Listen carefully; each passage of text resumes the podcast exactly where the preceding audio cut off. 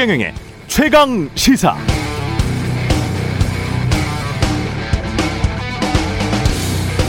네, 35년 전 그러니까 전두환 정권 때 상사 명령에 불복종했다는 이유로 해고를 당한 사람이 나이 60이 넘어서 전 직장에 복직을 신청했다. 그것도 모자라서 이런 민사상의 일을 가지고 청와대까지 행진을 하면서 자신의 복직을 청원한다. 합리적으로 들리십니까? 전혀 그렇게 들리지 않죠. 그러나 그 사람이 자신의 전 직장의 구조 조정을 막기 위해서 305일간 고공 농성을 해서 결국 자신의 동료 수백 명의 강제 해고를 막아냈고 암투병의 와중에도 다른 회사 노동자의 복직을 촉구해서 결국 이뤄냈다면 자신이 해고당한 그 35년 동안 오로지 자기 자신 이외의 타인, 다른 노동자들의 고용 안정을 위해 노력해 왔다면 그리고 얼마 남지도 않은 직장 생활이지만 꼭 다시 복직한 뒤 명예롭게 퇴직하고 싶다고 말한다면 그럼 합리적으로 들리십니까? 저는 그렇게 들립니다. 합리성이라는 건 뭘까요? 내 이웃에 대한 공감, 사랑, 연대가 없는 합리성, 합리만 추구하는 합리적 자본주의는 정말 합리적일까요? 여러분은 어떻게 생각하십니까? 안녕하십니까? 세상에 이익이 되는 방송 최경령의 최강 시사 시작합니다. 2021년 2월 9일 저는 KBS 최경령입니다.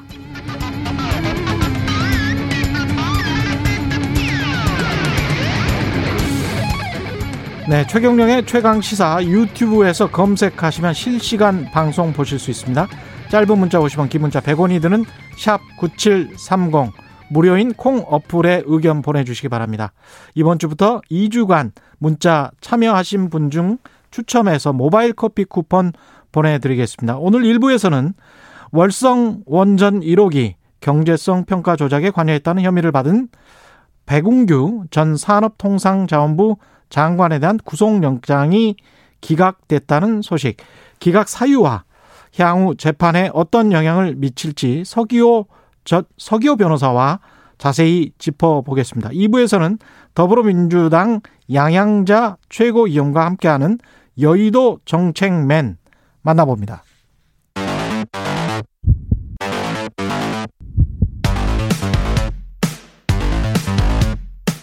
오늘 아침 가장 뜨거운 뉴스 뉴스 언박싱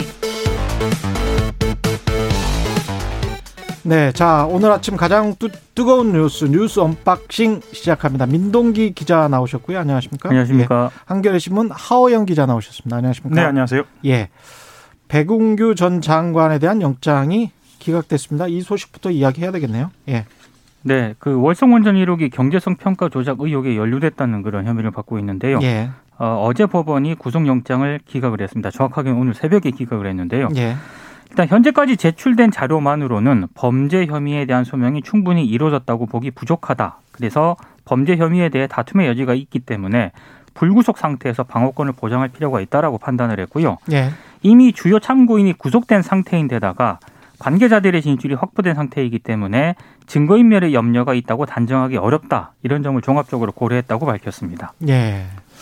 이 어떻게 보셨습니까? 일단 검찰 일단 제동이 약간 걸린 것 같기도 하고. 예, 일단 음, 그렇다고 봐야겠습니다. 예. 그 백운구 전 장관 같은 경우에는 2018년입니다. 음. 그러니까 월성 1호기 조기 폐쇄를 위해서 어, 한수원 한국수력 원자력의 경제성 평가에 부당하게 관여한 혐의를 어, 받고 있었거든요. 네. 이것에 대해서 집중적으로 수사를 해왔고 음. 이 수사를 통해서 청와대로 가겠다, 청와대를 향하겠다 이런 그 속내도 비춰지고 있었습니다. 특히나 그 어, 검찰이 그 백 전 장관의 에, 구속에 본인들이 원하는 결과를 얻지 못하면서 음. 최이봉 당시 청와대 선압 정책 비서관입니다. 예. 이런 청와대 관계자들에 대한 수사 도 좀 불투명하지 않느냐라는 전망 나오고 있습니다.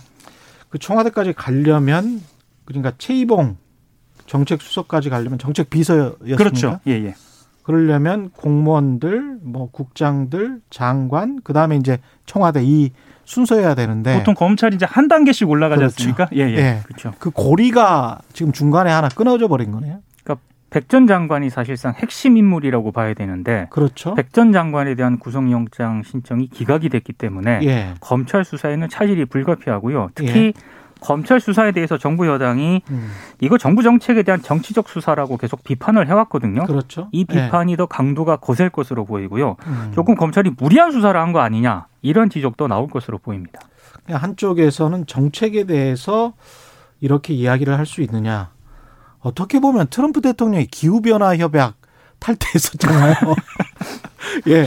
그것도 미국에서 검찰이 수사를 해야 되는 거 아니냐. 그런 생각도 들기는 합니다. 이런 식으로 만약에 따진다면. 네. 예. 코로나19 확진자 200명대군요. 코로나 이야기를 시작해야 되겠는데 코로나는 조금 좀 잠잠해지는 것 같습니다. 이렇게 되면. 일단 그 주말 검사자를 따져보면요 보통은 예. 수가 한 절반 정도거든요. 그래서 예. 어, 절, 어, 200명대로 진입했습니다만 좀 두고 봐야 할 것 같습니다. 하지만 의미는 있습니다. 좀 설명을 드리면요. 77일 만입니다. 3차 유행 초기 수준이 200명대로 떨어졌는데요. 정확히 네. 말씀드리면 8일 0시 기준으로, 오늘 0시 기준으로요. 음. 289명입니다. 특히나 네. 국외 유입이 25명이니까요.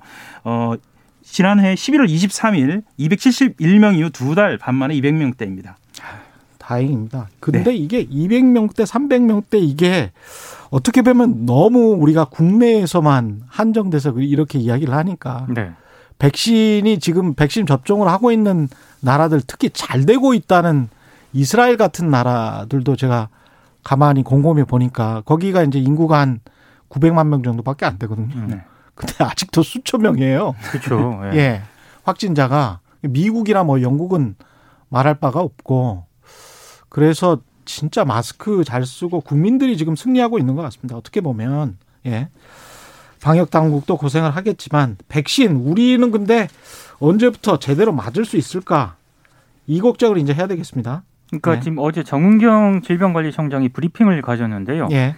2월 마지막 주 공급 아스트라제네카 그 백신 있지 않습니까? 예. 마지막 주 공급이 확정이 됐다고 밝혔습니다. 음. 그러니까 한 24일 정도의 정부의 인도가 될 것으로 보이는데요. 예. 75만 명분이 여러 날에 걸쳐서 나눠서 공급이 될 예정이라고 하고요. 예. 이게 아스트라제네카가 공급할 전체 1000만 명분 가운데 7.5%에 해당하는 그런 물량입니다. 음. 일단 식약처가 이 아스트라제네카 백신에 대한 허가 절차를 진행 중이고요. 예정대로라면 설 연휴 직전인 10일 심사를 완료하고 사용을 허가할 것으로 보입니다. 그렇군요. 우리 같은 경우에 이제 백신이 2월부터 진짜로 도입이 되면 홈페이지 신문사 홈페이지도 그렇고 우리 방송사 홈페이지도 그렇고 옆에 워싱턴 포스트 같은 경우는 그렇게 하더라고요. 아, 그렇죠. 네. 예. 옆에 백신 맞는 사람들 숫자 있지 않습니까? 네. 3천만 명이 넘어갔다. 그리고 또 옆에 그 확진자, 네. 사망자 숫자 7일 평균 지금 뭐 한 2천 명 되더라고요. 미국 같은 경우는. 같이 놓고 보니까 이게 비교도 되고 음. 한쪽으로는 좀 희망과 기대를 갖게 되고 한쪽으로는 아직 멀었구나. 뭐 이렇게 생각도 되고 뭐 그렇더라고요. 빨리 백신이 좀 들어와야 돼요. 그렇습니다. 예. 예. 근데 백신이 들어왔는데도 불구하고 들어오는데도 불구하고 이 변이 바이러스 문제 때문에 어떻게 될까도 모르겠고 아스트라제네카 백신이 변이 바이러스에 별로 효과적이지 않다 이런 이야기도 많이 나오네요. 어, 일단 결론부터 말씀을 드리는, 드리면은요. 예. 그 효과적이지 않다라고 단정 짓기보다는 음. 일단 효과가 불분명한 쪽으로 이야기는 되고 있는데요. 분명한 건 뭐냐면 예. 어, 이것을 맞아야 중증으로 나아가거나 아니면 상태가 심각한 것을 막을 수 있다. 음. 그렇기 때문에 그렇기 때문에 어, 의심 없이 맞아 맞아야 한다. 이게 전문가들의 의견입니다. 그렇습니까? 예.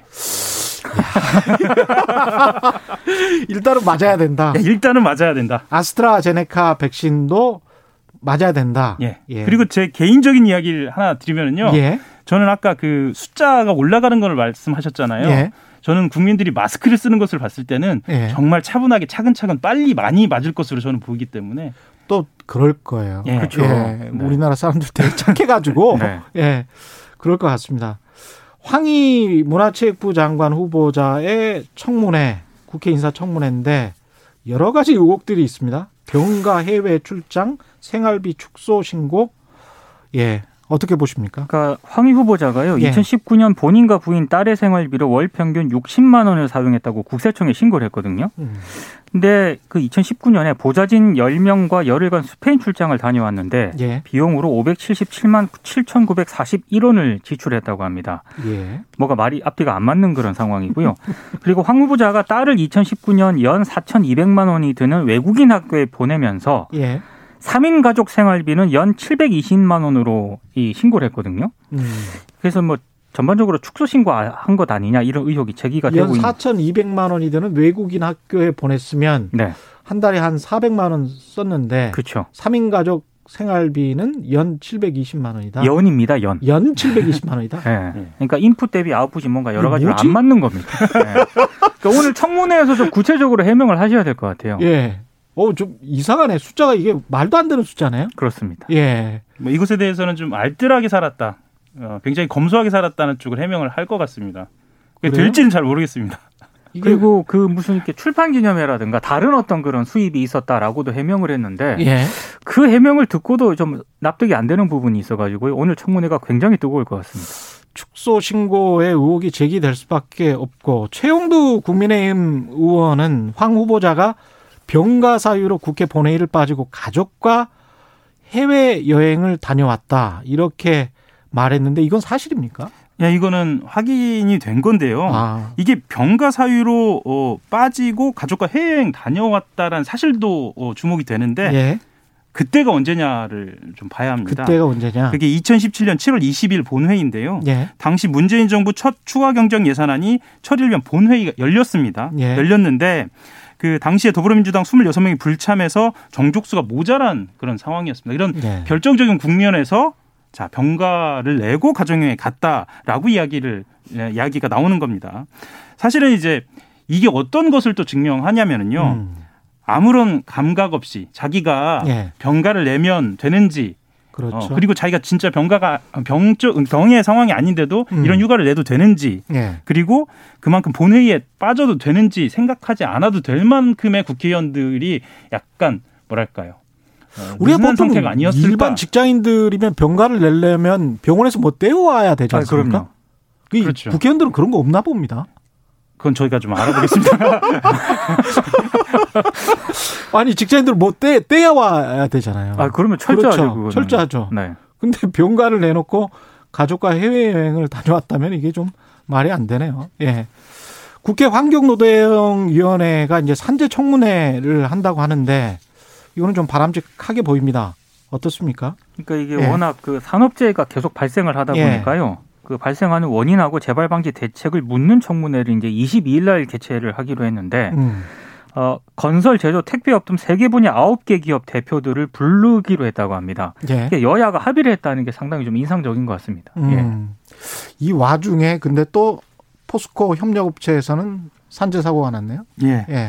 8일 오전 9시 34분께인데요. 예. 그 경북 포항시에 있는 포스코 포철 포항 제철소에서 협력업체 직원이 기계에 몸이 끼워서 져서 예. 어, 병원으로 옮겨졌지만 숨지는 사고가 발생했습니다.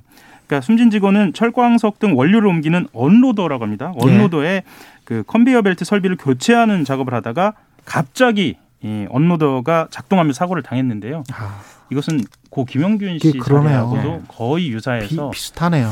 예. 상황이. 예, 좀 많이 안타까운 상황입니다.